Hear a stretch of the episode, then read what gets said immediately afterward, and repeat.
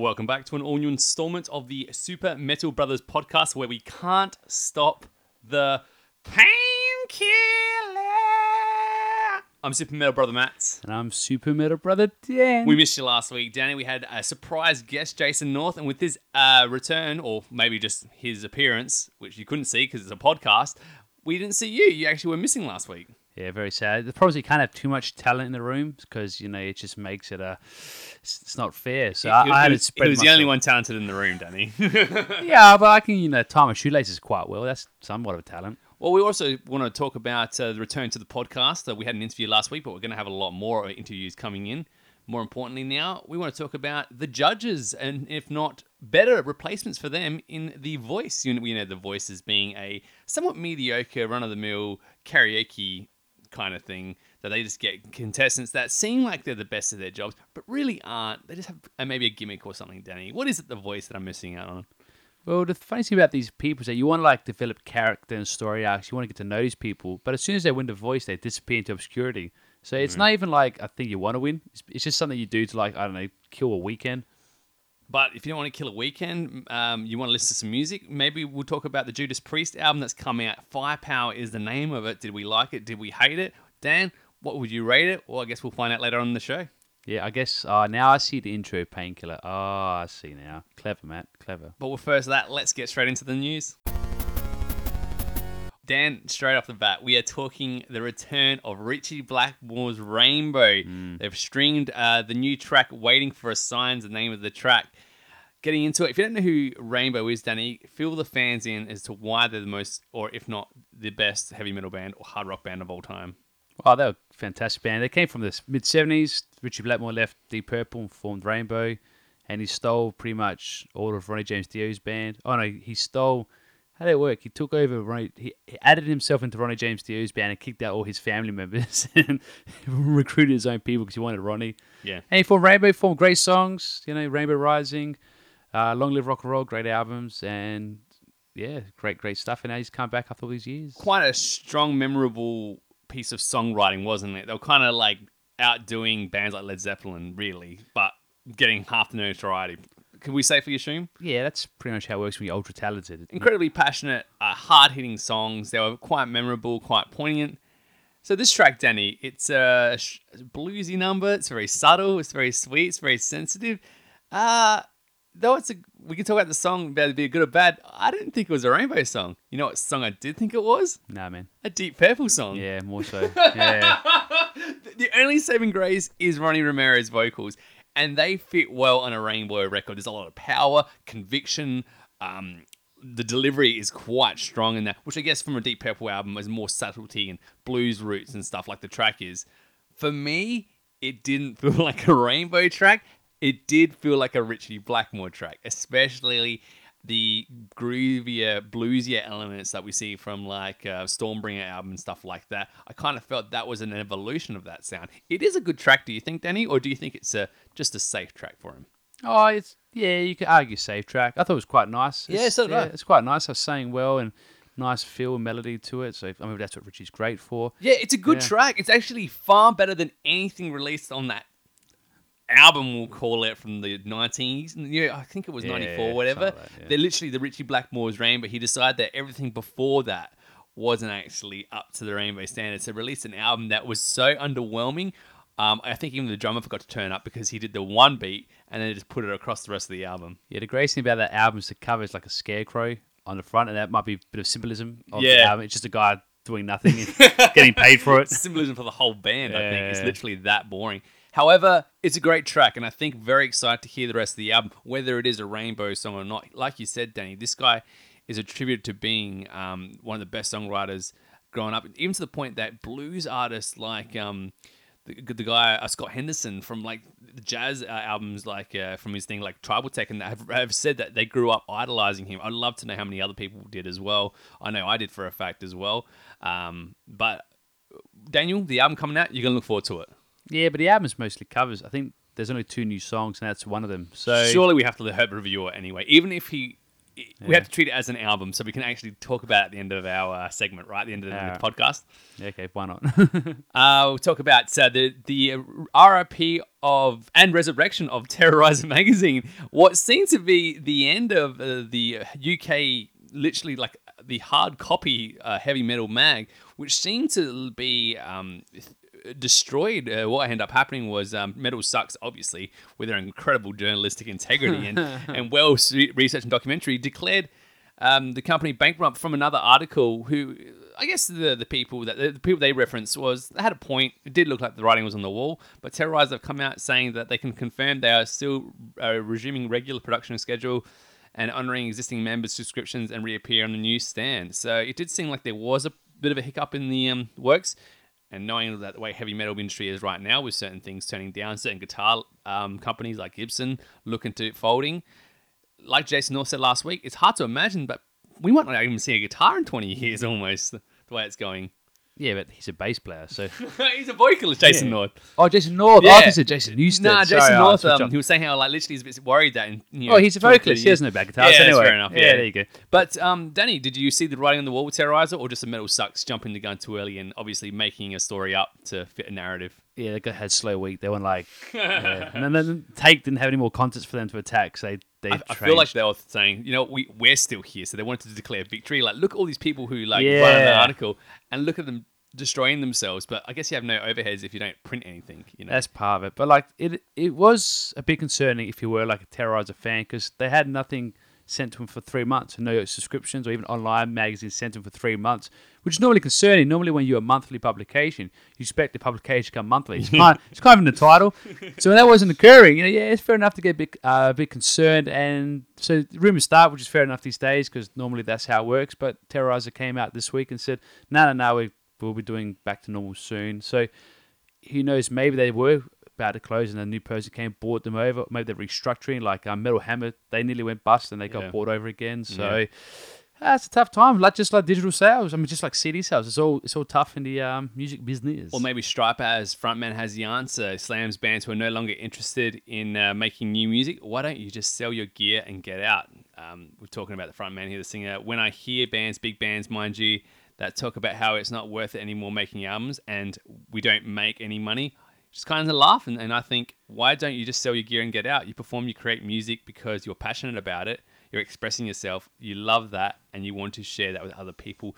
Too bad it doesn't pay as much as it used to, and the internet's still catching up with Spotify kind of taking all the money for themselves. Yeah, however, bad. It is, simply put, the reason why we're into this, aren't we? Well, I mean, he made an interesting point saying, you know, about the whole money situation. Unfortunately, there's a thing that people need called food. And normally to buy food, one needs money. So and if you spend all your life, you know, playing guitar and recording, well, that takes up like the job potentials. What's really frustrating as an artist is when you're seeing things like YouTube or Spotify, iTunes and that, making uh, money out of your hard work. All they're doing is making it easier for people to listen to, and they're thriving off of it, and they're somehow getting away around it. But the artists aren't seeing any of that delicious coinage, and that would be very frustrating for a young and coming artist, you know. Sure, the likes of, you know, Metallica and Megadeth and all that have, have established themselves as a household name from the eighties. But these new bands, man, like we'll talk about later on with um, Periphery, is, for one thing, Mission Man- Manor, these guys are holding second jobs. Like, this is not making them money, being a musician right now. It's really not. It's like, you know, on the weekend, you make like arts and crafts, you go to your local market to sell, you know, your... flowers you've turned into like bookmarks. It's the same thing with music these days. It's like you do it just because oh, it's like a secondary thing I just want to fill up my weekends with. However, there is a way of making money, and we're talking about uh, Neo Obscurus. The uh, Tim Charles has found a way of doing it. He's actually taken this uh, show on the road. So he has two um shows, his band and his uh, wealth of knowledge of how people can make money, Danny. Yeah, but that thing's the um, Patreon account. So they've, right. they've pretty much set up something which is a good idea. Just like your soccer clubs, so like sporting clubs, you set up like an online membership. Mm. So every month your fans are like your members of the band type thing, and they pay for you to pay to be members, so you get a regular steady income. It yeah. is the way people should be going. Yeah. That that is that is the future of the music business. And Neo Obscurus have seen it, but no one else has seen it yet. And that is the yeah. way you need. Sure, you think it might be not prideful because you're not selling for your music, but no, that's that is. How, you How are you going to sell your music? You can't sell C Ds anymore. All the people like Target and all that are starting to pull your records off the shelves now because they're not C Ds aren't selling anymore. The internet surely hasn't caught up with it because it's saying every every time we see Spotify getting um, taken to the cleaners from a certain artist, you know, whether it be the higher ups like Metallica to the lower guys, um, it seems like how else are, you, are we going to make ends meet? You have to then tour like um, Arch Enemy, which is ten to eleven months a year. Yeah. Is that feasible for every band to do? Yeah. Uh, and is it, and is that where we've come to to literally drain and squeeze out the um, the livelihood of every band until there's nothing left, just so we can see them, you know, make ends meet. On the plus side, we'll probably get like, a lot more evil and darker music. So I see like death metal having a lot more like eviler songs because yeah. they're normally based on hardships. So imagine all the good albums coming out of these hardships. I like the idea of uh, Iron Maiden. This, you know, this, for every time they release a song that I don't like, they they come out and they sometimes redeem themselves. Like Steve Harris here, we will never make other bands pay to support Iron Maiden. It's just wrong. And these are his own words. A band should get at least some expenses covered to play a gig, and they should have to pay anybody. Or shouldn't have to pay anybody to play. And I've always been really against that. I've always really just tried to help people out. I think it's really good. There are a lot of bands right now who have not taken the obscurists' uh, point of view, but also but decided to get money off of other bands kind of coming through and charging exorbitant fees just for them to play with them, right? That would be damaging, you know, giving them, you know, handling the carrot in front of them, saying, yeah, you can play in front of all these crowds and get all this money off merch or whatever. But I think generally what they're doing is putting these poor bands in, in even far worse situations financially, um, and even just like, you know, the the psyche of the band, you know, even their head, they must be just getting damaged thinking like, we put all this money in, not seeing anything out, and now another band's doing really well off of it. Yeah, it's kind of like when you um start off as like a model and you're struggling as a model. So like, oh, try, try doing this fancy modeling. Yeah, it's something good. So you go to the fancy modeling, you're like, oh, you only get paid this much, but if you if you take a bit more clothes off, then you get paid a bit more. Exactly. So sure, you might, in this situation, that, that lovely lady might be making money, but she's just lost all her like dignity. Yeah. Same as these guys. Eventually, she's doing porn. They've yeah. got, the director's got her addicted to meth, and she can't even see her kids on weekends because the government won't let her see her kids properly without being, you know, off the off the ice. So, I guess the moral of the story here is, is yeah, if someone's coming at you um, pr- promising bigger, brighter things just for a bit of, you know, bit of hard green, it's probably a bad thing. Yeah, and the problem is, well, if you want to go down that, down that porn route, you don't get much money as a bloke, so... Don't go down that Yeah, route. I know. I mean, this, I was watching um, by accident somehow this um, this bald guy who's um, he's quite talented in, in, in the in the um, thing. We call him Johnny Sticks or or Sonny Sins. All right, it doesn't really matter what doesn't his name matter, is. Doesn't matter. Yeah, it's important. But um, yeah, yeah, we had the point that it, you don't have to get into uh, gay porn in order to make a living, and also. Um, Uh, where was I going with this? Then? I don't know. Just stick to metal. That's all we know. All right, so we're going to move it on to, I guess we'll talk about Mastodon. The guitarist has come out and said, losing the metal Grammy to Tenacious D was a kick in the balls. I'm just going to quote him before I uh, have a quick, quick talk to the guys at Mastodon quickly. I thought it, joining the Grammy community for hard rock and heavy metal in two thousand fifteen was my chance to step up and do this for the community. No one takes the awards seriously because it's always the same effing people that win every year. The first point I want to make, Danny, is that um, losing the metal Grammy to Tenacious D was kicking the balls. They didn't want to be known as a metal band. In fact, I think it was last year or early this year, Danny, we, we discovered an article saying that they don't want to, and their metal fans are trying to bring them back because at the start, they actually had a sound that was kind of metal. Yeah, but maybe this is why, because this happened like in two thousand fifteen. Mm. So maybe they were so disheveled and so heartbroken about not winning the medal, was it? What's the point? Yeah. Like, just, no, we have to leave. Yeah. So if you can't win the game of being a metalhead, then stop playing being a metalhead yeah, and exactly uh, right. do another game called I'm Mastodon, and I win the award for being the best band in the world because I'm Mastodon. Now, this this makes a great, like, movie. This is like a classic, like, Van Damme movie where these are the underdogs, they've tried real hard, and they've failed, and they've gone away like, oh, what can I do? I've, I've stuffed up. And then they, they write their own monologue, their own soundtrack to their monologue, how they're coming up and inspiring, and you know what happens? No. They won the Grammy last year for Best Heavy Metal Act. This is like the great... They should write a movie on this, you know? I think they have. I think they're writing their own movie right now. So yeah. What's more important is, do Mastodon, uh, I guess, are they right though in saying that the same people win it every year? They don't, because Mastodon don't win it every year. Um, I think Megadeth won it and they played Metallica. So yeah. They're obviously really in tune with the heavy metal industry, and they're really aware of what's happening who, and who in the industry deserves the awards. Um, Look, it's the Grammys. No one takes it seriously. You know, sure, the metal does. The Grammys don't take heavy metal seriously, and why does anyone still in the heavy metal community want the respect of a bunch of uh, disconnected mofos that just have so no appreciation to an industry that really deserves it. No, look, unless you, if you win like a decent amount of money winning a Grammy, that's probably a good reason. Apart from that, it's not really well respected. You're correct. Crematory calls out lazy fans for not buying concert tickets. There's a band out there that's uh, selling, selling their pre-sale of their tickets, and uh, from the words of the drummer Marcus Ulich, the pre-sales are so horrible. Um, we have to cancel the tour completely if the numbers numbers don't uh, increase radically. Danny, um, is he holding a barrel over the fans' uh, heads, and telling them to move on, or is this a last ditch effort from a band that is just on Dyer's Eve right now? They are literally waiting to see the curtains draw up for themselves, and they're just fighting to give itself another chance and holding it down for a little bit longer. Well, it's funny because their last album, what they're touring, is called Oblivion, so it could oh, be quite irony. Fitting. Yeah, yeah. But look, no, it's you can take it both ways. One, he's telling you a harsh reality. Like seriously, if you guys don't buy like C Ds, and you don't buy our vinyls, and you don't go to concerts, we literally have to close up. Mm. So that's the reality. But other people be seeing as, yeah, what, you're threatening me? Like, you can't tell me, like, see you. Yeah, fans are like, oh, you're going to be doing this, man. Yeah. I'm just not going to buy a ticket and see yeah. your broke ass home. But it's like, why aren't any of these bands coming to our state? We talked about this last week with Jason North as well, Danny. Literally, it's like, in Adelaide especially, there is a wait-and-see tribe going, you know. uh, I know it sounds like an Indian thing, but good old scrubs. It's na- na- native to us as well. Danny, is it more important that we kind of take this as what it is and just a... a desperate plea from a band that's on the end of their pitiful rope? Yeah, um, it sounds a bit dramatic. I guess again, it matches the band name as well, so fair enough.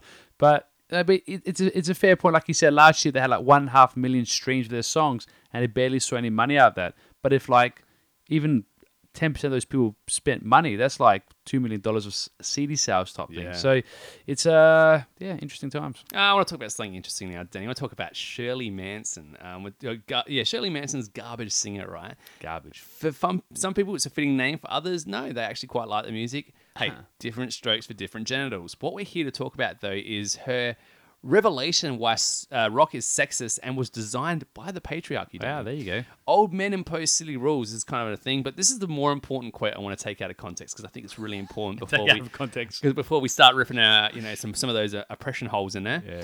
Because the whole game of rock was designed and maintained by the patriarchy. So if the rules are written by men, it automatically makes it very difficult for women to infiltrate because women then have to play a man's game and not their own game in order to get on the board. What game is she playing at? Is it Monopoly, uh, Scrabble? Um, she herself cannot complain too much about being it. I mean, one, she's not very attractive. And two, if you want like literally an amazing singer or vocalist, there are a plethora of them who are underneath there right now.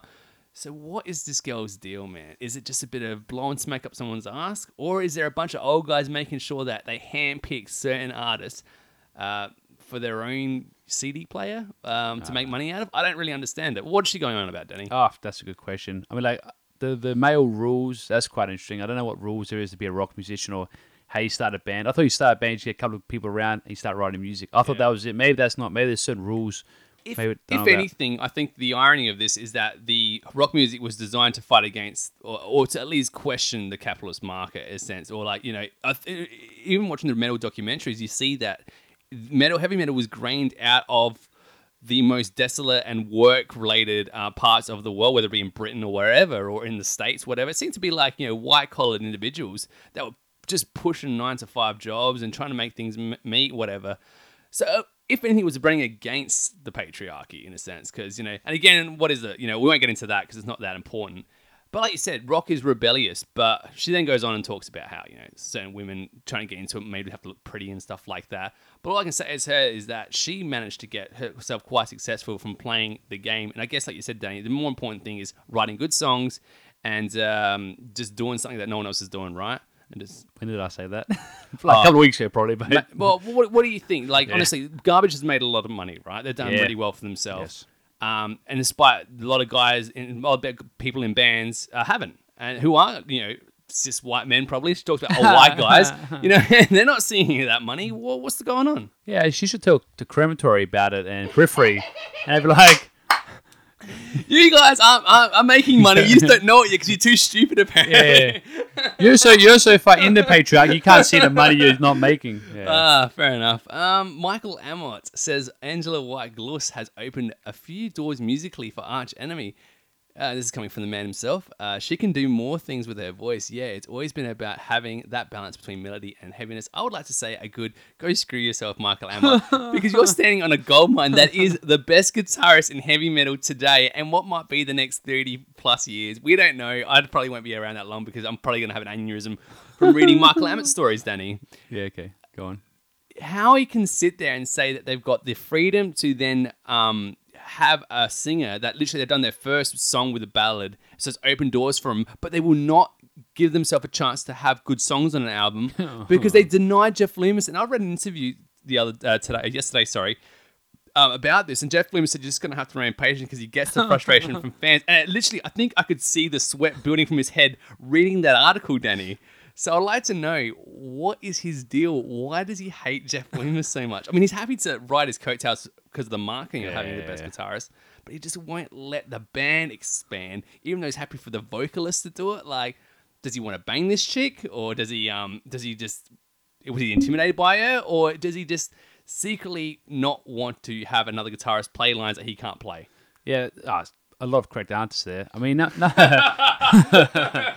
look, no, look. To be fair, number one, yes, because she can sing melodically, they have been able to write different songs that have some more melodies in the album. That's true, and that's fair. He's correct there. Your point about Jeff Loomis, it could be, you know, how certain sporting teams, they purposely buy good players from other teams and just bench them just so the other their opponents suffer and struggle. He might have done that. He might have brought Jeff Loomis to his side of the equation and sat him on the bench so no other bands can like write better songs and his songs become better. Amazing. You know what I'm saying? Yeah. That's, that is that is called genius. That's amazing. I can't think of a football team that does that. I mean, most of Liverpool's um, yeah, players man, just get injured, so yeah. when we hired him. Man City do it, I guess. I think yeah. Man City do it. I think Real Madrid did it once yeah. a couple times. So. To make sure that Barcelona don't, don't win, so they just buy all the players. Like, what are you going to do? Yeah, do. You know, get the kids come up and play. Um... I would really. Uh, Jeff Loomis actually said that uh, he's actually got a solo album coming out, but Century Media also own not only his solo works, but they own Arch Enemy as well. They're signed to the label, so they're incredibly patient with him. So it's like, you know, you can just release it when you want. You're obviously making us a lot of money with Arch Enemy, selling all that new C D and D V Ds and all that kind of stuff like that. However, I really feel like he's on that brink. If he doesn't get a chance this next album, he is Gonzi, and the world will be better for it. Um, whatever happens to Arch Enemy after that, it won't matter because he won't, apart from the solos, you know, whatever. They would have to get another guitarist, like what Megadeth had to do, get an extraordinary guitarist to play the awesome solos from the other albums. Yeah, you, you get hard guns all the time, yeah. so it's not an issue. Not an issue. Uh, we'll finish it off with John Schaffer from Ice Earth. Danny, he is not a fan of censorship at all. He said, we did a Shanghai and Beijing show, like China, right? And before the government would issue our visas into the country, they would look at the lyrics of the set list they were going to perform. You know, and that's the thing we really take for granted right now, because we've had a lot of problems, like with Take, for example, and Mayhem and that, just being banned outright because of intimidation or because of fear-mongering or because people really sincerely believe that lyrics and imagery in a heavy metal band will go on and cause famine, uh, rape, desolation, um, you know, just the, the decrease in society, Danny. Yeah, exactly right. I mean, it, it's weird to think like a revolution is going to be caused because you saw one band and you heard their lyrics, and you know, that is good idea. I should yeah. like go against my government, like, right. all, all of a sudden, you know. But remember O T E P, they strongly believe it. So these people with oh, go- yeah. uh, goblin-plex who actually fear other bands because they don't agree with what they say, think they'll do it, strongly believe they think that they can do it. So maybe that's the problem, is that people have the egos far too big for their own stage. But you must think that must be incredibly hard for like China. If if they're like screening your lyrics, they must screen any content you get, like any C Ds come yeah. into like the thing. They must have their like a Chinese-friendly version. Instead of like saying, um, like Rage Against the Machine, like, I won't do what you tell me. I will do what you tell me. You know, you just dub over it. That sounds like a really good idea. Yes, I will work twenty hours a day. All right, so let's move it on, guys, to our podcast question this week. Podcast question this week, guys. What metal musician would you like to be a judge on The Voice? Now, we've seen Christina Scabia, the mighty talented, mighty attractive, but mostly vocalist of a heavy metal band in Italy called Lacuna Coil, Danny. Yeah, amazing. This just like came from nowhere. It's like friends with her on Facebook, like most straight men are these days. And mm. anyway, side note. But, but yeah, all of a sudden it popped up on her Facebook thing, like I heard with all these photographs of her being a voice for Judge, or like these banners and subways, et cetera. I thought that was amazing. Well deserved. This girl yeah. has a pair of lungs. She's, but she does the whole package. She's mm. obviously very beautiful, but she spends a lot of time on that presentation, which is very important, I guess, to a degree in anything with with the makeup of music. You know, it's a stage performance, but her voice as well is what really attributes to the band's success, or at least separating themselves a lot from what was going on at the time. That's some very macabre, depressing sounding songs, but the beauty and the um, literally degree and depth of her vocal range. And you can really tell because the other vocalists in the band really struggled. Yeah. To cut out. He's not very good, but no. he got better, I guess. Mm. However, um, that's what we want to see. We want to see uh, people like that. And it's like, I guess when you're going to watch The Voice, you get to hear um, people that are really respected and admired, not only in the metal industry, but as vocalists in general, and to hearing their opinions on the current trends of musicians coming through is, I, I think, more entertaining than just seeing the same stuff of... all right, this producer just, you know, knows it will sell money, but is it good? Like, can we can we really attribute this artist pushing the medium forward and, and telling a story and getting us involved in an actual musical thing, not just entertaining us for three minutes because teenagers are going to buy the album and it's going to make a lot of money. But I guess I guess that's what we're here for, I guess. Yeah, but, well. like, but all these shows like Voice and Idol, blah, blah, blah, the person who wins it, within a week, you're like, who won it? Because the Done. next show starts straight away. So it's it's just, again, it's a T V show. You might become a cruise ship singer because of it. That's pretty. The, the judges normally are the ones who get the benefit off of it. So, yeah. hey, if anything, she, Christina Scarbia's career would probably skyrocket even more so after this. Fantastic. Good for her. She's in the mainstream now. And so I was looking at Coil by... Uh, you know, by, by, by not abstract, but default. By, by default. default. Thank you, Denny. Two so, most beautiful words in English language. Default. Let's talk about our fans. They have, they came in numbers, Denny, to talk they about their favourites mm. or who they want to see as judges on The Voice. First up, Jason Applin, who has said, Howard motherfucking Jones, mate. The guy that was holding together Killswitch Engage vocal line um, from the second album till the really bad one they released, and then he ended up either leaving or getting quit, whatever. Sure. Um, a great candidate, Danny. You like his vocal range? Did you like what he did for End of Heartache and stuff like that? Was he a, were you a fan? Do you think he can judge from the vocal range? Well, yeah, I mean, again, I don't know him too personally, but yeah, he has a good range in him. He can sing quite well, so definitely right. I mean, again, when you want to be a judge, it's not just about like how good of a singer you are, but again, it's like how good of a teacher you are. Because apparently, I don't know how true it is. Like they pick the songs for their contest, mm. like they you know, they pick who they want on their team, some bullshit, mm. and they pick them the songs. So you actually got to understand people's ability and who you're teaching. So that's part of it. I reckon it's all bullshit. I reckon there's some producer says, no, they got to sing this song because yeah. we own the rights to this song, and that's we want right. to sell the C D this week. So it's that's all right. crap anyway. That's right. But yeah, I think I think it'd be fine. Uh, he has the range, and maybe his character seems pretty friendly. And it'll be good to actually have someone encouraging people to scream on like a track and actually playing songs that don't suck on The Voice. That would be really fascinating to watch. Yeah, I think that's the best thing about this, it's potential for like better songs. Because the most important thing when it comes to talking about The Voice is talking about how it can make it more engaging and more passionate for followers like the Super Metal Brothers to watch, because that's what really their arc really should be. Yeah, I think so. I mean, Daryl Goodrum's like pretty attractive, but it's not enough, dude. It's not enough. You know, I don't want to hear like some of sixty-nine twenty times a show. That's mm. boring. Daniel Cederblad, Vinnie Paul is his answer. If they can make the chair big enough, is he getting, is he getting fatter these days? Nah, it's just for his talent. And his drum kit. He has to answer by playing rudiments or something. Yeah, and his hat is like really big, so you want you want the chair to be the same width mm. as his hat. I get what he's saying. What about wild card choice there, Adam Dutkiewicz? Uh, I don't know that guy. Who's that? Who is Adam? Adam Dutkiewicz? Doesn't Adam. matter. Let's talk about him. Wait, hold on. Wait, is he is he the guitarist from Killswitch? Oh, he might be actually. Yeah, he's pretty entertaining. Yeah, yeah, yeah he's right. pretty funny. Oh, cool. Yeah, He'd you can great. do it too. Um, Vinnie Paul wouldn't have a certain taste in the industry, but this is the guy that literally had drumsticks made of him that missing the top small part, and all he does is use a rounded part because he hits the drum kit so hard that he just has sticks of wood in his hand. So, dude, he can beat the shit out of a kit. He wears a, a, a cowboy hat and hates Phil Anselmo with a passion. So I guess is that all you really need? Is that all you need to be a... Um... just when you audition, don't sing like Walk. He's just like... just imagine if like, because The Voice, they had the back turn and he comes out and starts singing and he presses the button and they had that High School Musical oh, moment. That'd be awesome. Phil comes out. Oh, that that could be a great way to do reunions. And even like Van Halen, you get like Eddie to be the judge, yeah. and you get like David Lee Roth or like Sammy yeah. Hagar to come out. Oh, and there's a drum kit. It's like, dude, there's a drum kit right behind me, man. And he's like, yeah. And they're playing Walk, and Zakk Wylde has to come out because it's Zakk Wylde. He's the only one that can play the rooms. And and then they play that, that um, montage from the Mastodon Grammy clip, and then that all works together. Oh, my God. And then it'll be sex and powerful for everybody.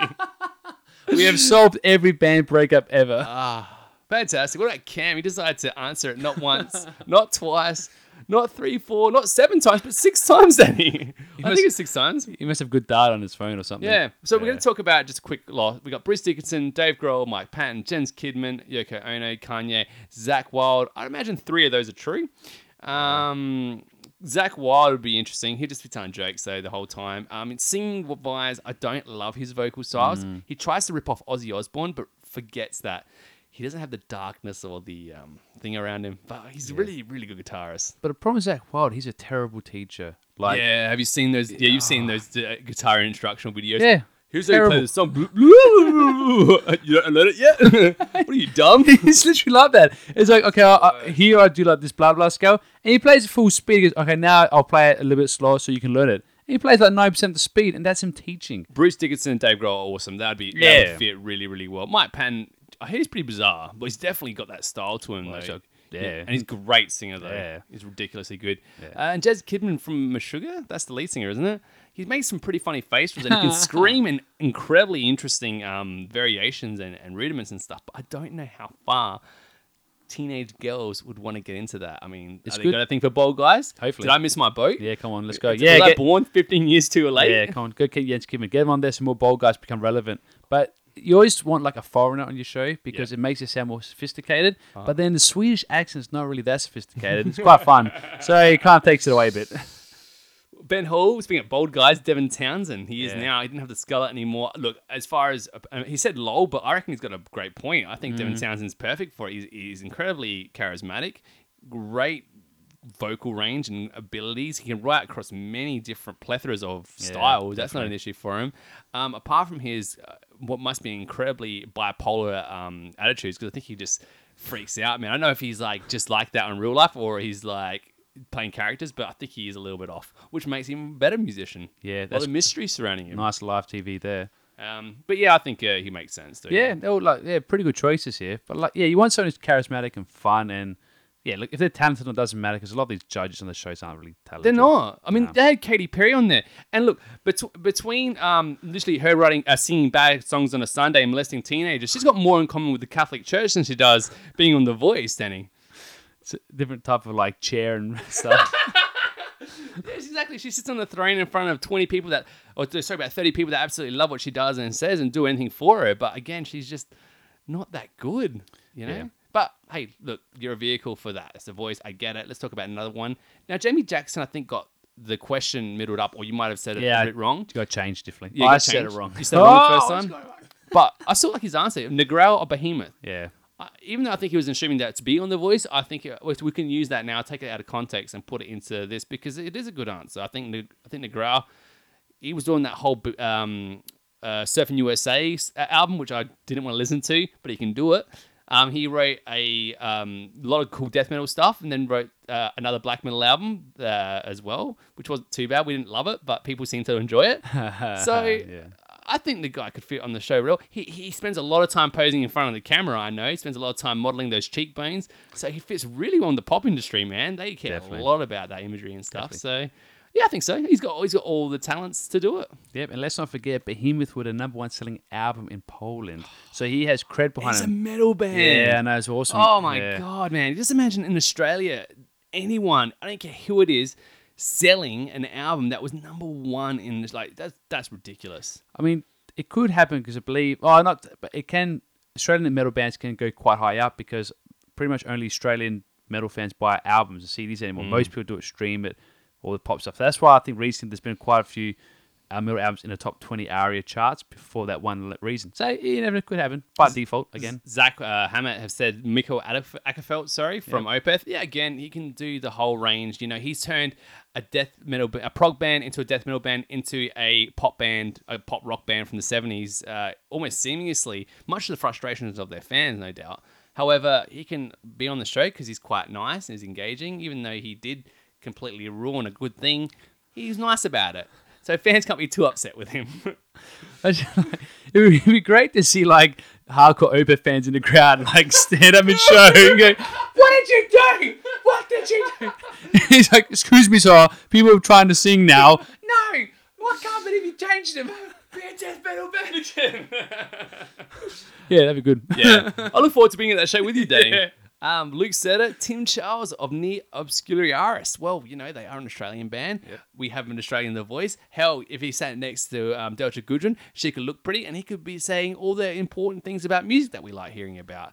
Um, he's got a clean singing voice that people can align to in the non-metal world, but also hopefully in the metal world as well. Yeah, no, great. Definitely right. And a lot of these guys like Negrao and the guy from the Oblivscaris, they're actually good businessmen and they get music. Even Devin, they they understand the industry quite well. So they could answer, I think, diplomatically that what they could like as an artist, but also what could make money, what they could hear as well. However, I guess they're not in charge of the pop industry, which I guess really steered towards it. They're there to make, one, the judges a lot of money, and two, the advertisers a lot of money, I think. Yeah. And by everything else is just... Uh, That's a happy, fortunate circumstance. But at least the show become more dynamic because, I mean, you don't have to sing, like, death metal songs, but a lot of these, like, metal bands, like, even, like, Nevermore and Symphony X and stuff, they do really cool ballads and really good power ballads. So, like, or even just good, like, rock songs. So just sing those songs. You don't have to sing death metal. Just sing powerful, emotive songs. And there's plenty out there in the metal world. Nice. Just do that, you know? So, Danny, I want to hear your answers. We are talking now about the certain vocalists or just musicians out there in the world of metal that you...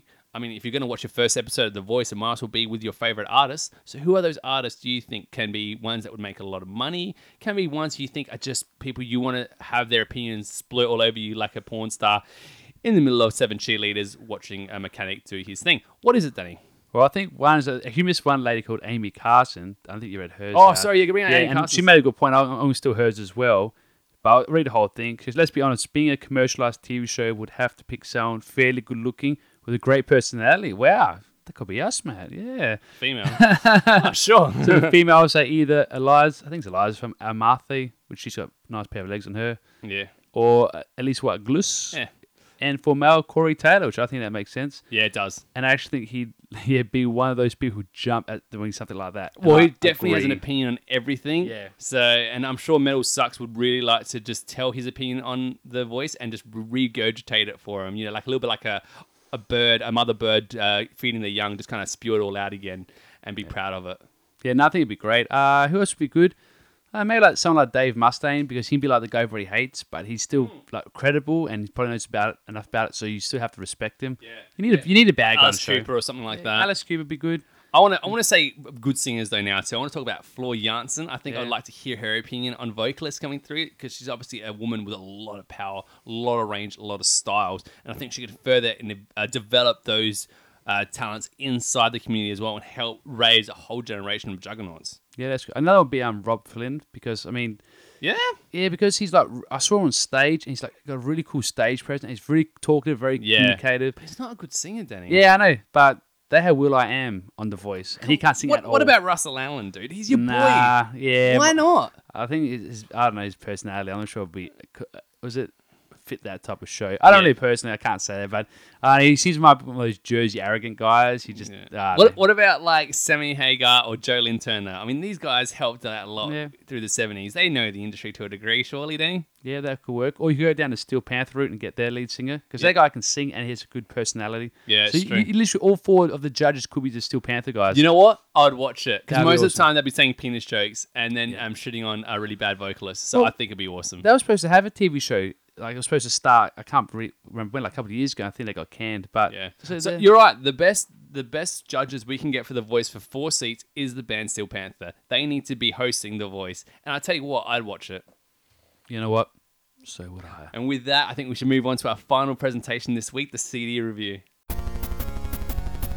Judas Priest is the band, Firepower is the brand. We are talking about the latest album from the very seasoned veterans, Judas Priest from West Bromwich Albion. Well, you know, that's the club, but anyway, it doesn't matter. nineteen sixty-nine was the inception Jeez. of this band. However, Danny, I don't think there's a single person from the original lineup in this band anymore. Not even Rob Halford. No, Rob Halford wasn't the original singer. No way. Yeah, I know. Uh, it was another dude. So the problem is now... Um, We talked about this the other day with um, Gene Simmons and the Kiss because he wanted the Kiss moniker to continue forever. this band now is that. It's a band now, I think, without any of the original members. So basically, they've done a lot of the albums, and I guess they get the the the breed of the band as well. So there is a strong pulse going through it.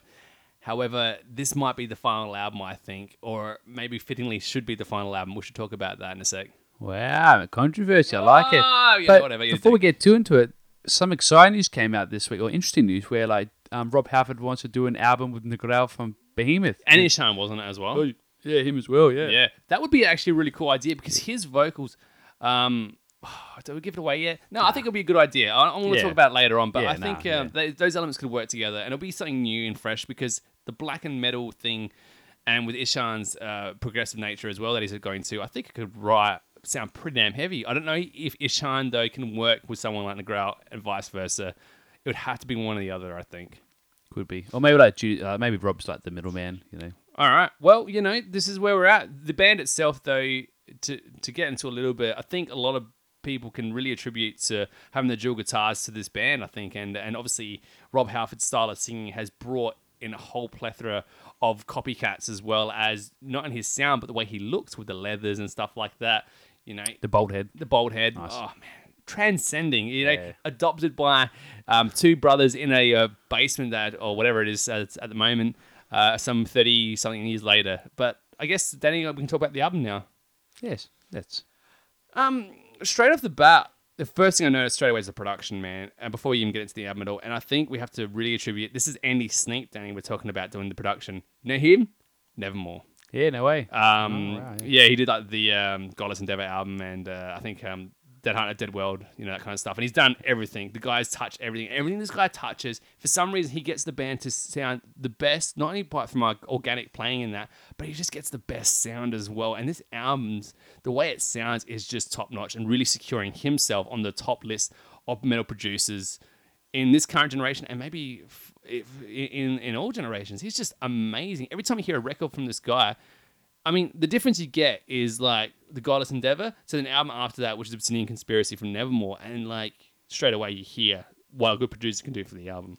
Yeah, no, fair point. You're right. It does sound fantastic, and there's a lot of those um, clever things put into the song, like synth, distortion of voices, and I think the Necromancer song, they have a bit of like a choir chucked in there, so it gives you that whole, oh yeah, it fits the theme. Yeah. So he's very clever producing to make the tones and things meet. Guitar sounding really uh, heavy, even though they're in a higher tuning as well, making Rob Halford clean, crisp, and you know, just layering on top. I think it's all great. The way everything comes into play is magnificent. To be fair, I think Rob Halford makes Rob Halford sound. Now let's talk about Rob Halford. And for someone at his age, no, I don't care if it's his age. This guy here yeah. is literally raising the bar for vocalists in heavy metal right now. Everything that he does on this album is fantastic, soulful. Yeah. Powerful, um, harmony-wise is amazing. Those shrieks, those shrills that you can do in certain tracks, you know, it's just perfect. This guy is making Bruce Dickinson look really bad right now. Yeah, comparing, considering Half has been around for longer and he's older. Yeah, he's um, yeah, he's done this fantastically. Oh, his performance he's not aging. Um, is just it's flawless. You hear certain people just lose so many octaves and so much of their ability and so much of their power. But this album, man, it just kicks ass with his vocal range on it. I don't care what any track you're talking about. I think he just absolutely kills on it. Yeah, and like straight away he puts his like stamp or stamp, sorry, on this album with the first track and the intro where he does that crescendo falsetto. Yeah, was, yeah he, straight away he knows a power metal album. It's like, you know, you listen to the song for five, six. I wonder what the album's going to be. Oh, power metal. Sweet, yeah. Uh, I think there is that element to it, but I don't think yeah, it's yeah. purely a power nah, metal album. There's not. Speed metal. There's, yeah. you know, all that kind of stuff. There's a little bit of thrash, you know. Yeah, there's a bit of everything. One of the tracks is like really sludgy and stuff as well. So uh, gets... the neoclassical kind of yeah. stuff as well going on, it's like like except for the first track and a couple others as well. Um, But there's bluesier tracks as well. Um, I guess we can talk about... And then again, uh, before we move on from him, no matter what style they do, his note selection's perfect. It always sets a lot of um, mood for the album. Um, it can be, like he says, very powerful, memorable, um, just and just a way I think of a lot of fans can connect to this album, even new fans to hear his vocals and sing along with him. And uh, I think it's great. I think he's really matured into a very well um, songwriter. He, like everything he did was just perfect. It was just really like evil or catchy. It was just everything he did was great. Yeah, definitely. And he does, um, I guess one of the traits he does pretty much throughout the whole album is that the chorus is always delayed vocals in the chorus. Because yeah. sometimes there's songs, they'll use like a similar beat or rhythm throughout, But then the chorus comes, and to, to separate the chorus from a bit, even though the backing like guitar rhythm is the same, his vocals be layered and like double kicks be chucked into something slightly different to like distinguish between the two. Mm. So that's something that he does. He gets a bit of a trait throughout every, pretty much every song. It's it's like that. Yeah. Which again, you could also say it's a bit, you know, lazy to like keep that same trait throughout and not to like change it up a bit. But again, it just helps make the choruses stand out a bit better. Yeah, exactly. Um, next is obviously the guitarist as well. And again, we've got the slower, groovy stuff like Evil Never Dies.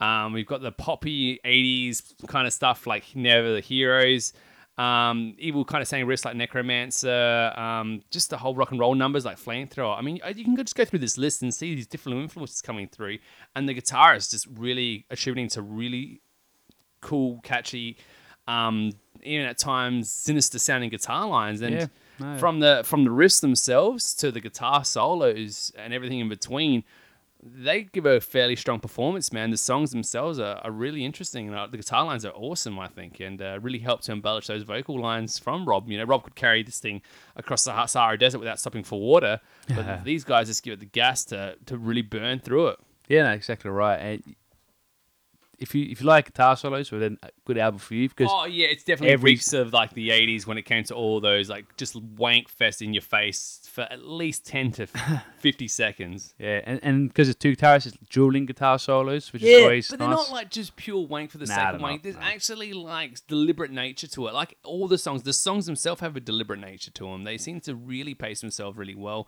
and either getting more heavier as the song goes on, or just more epic and just more, um, you know.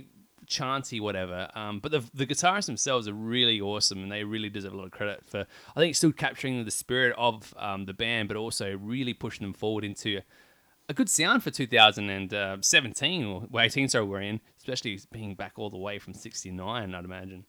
Yeah, it's hard to think of new songs when you've been around that long, but it also helps when you haven't been in the band that long as well. Well, yeah, it's another story. However, yeah. um, we can't go past the rest of the band. You know, this is a whole strong lineup, and these guys are pretty good at what they do. You know, each element goes in really well together. Um, yeah, there's a lot of different styles. You know, going into the album, there's a lot of different things going on. There's a lot. I think it towards the middle to second, third, it really kind of comes across as more of a slow, methodical, chantier kind of thing, you know, where it's like the songs themselves would be great. And for the band, some like, you know, obviously being older guys makes sense that they'd kind of do that, where not every song can be a million miles a minute, you know, they'd freaking die on stage. Well, exactly right. I think one thing's interesting, like, not interesting, but track seven is like just an acoustic song for like a minute and a half. Yeah, the piano intro, yeah. Yeah, but then it, it goes into like, bleeds into track eight. So just make that one song, because you're never going to play track seven by itself. And if track eight you want to play live without the intro, we'll just play it live without the intro. But mm. I don't get the whole point of having those separated tracks. It's there. A long album, Danny. This thing tracks yeah. way over an hour. An hour and fifty-eight minutes, I think. fifty minutes, was it? Yeah, so that's that's interesting. You know, it's a, it's a good... We did give a lot of crap to um, Machine Head doing something similar, but at least I found the songs did what they all were intended to do, and that's be, you know, memorable and, and powerful in, the, in their own sense. And... Um, And that's the thing about it. I really can't really trash, even though it's a long album. I'm like, I get it. You know, you put it from start to finish. It's enjoyable. If you're a fan, you're going to dig everything off the album. And uh, eventually, if you're not, you'll find a couple of tracks off this that, you know, you're thinking pretty cool. Yeah, that's right. Cause it, you're right. There's, it's like a sampler box. You have a little bit of everything in here. It's not just, again, pure thrash or pure power metal. Yeah. There's a bit going on. Even I was saying the, that track, again, it's like the um, progressive album of the thing where you have all the different elements and different storytellings throughout. So they do try to make it creative, and they don't just try to make it, you know, A, B, A, B, solo, B, end the song. They do try to make it different. I think the songs like Rising uh, from Ruins and that will be like big trademarks from this band as well, something that will do a lot live. But I like stuff like um, Never the Heroes, where it's got that kind of like Vanden Plaza, White Snake kind of intro kind of thing. I really yeah. liked it. It's really cool. Just kind of something nostalgic about it, but also because of the awesome productions, it's really awesome.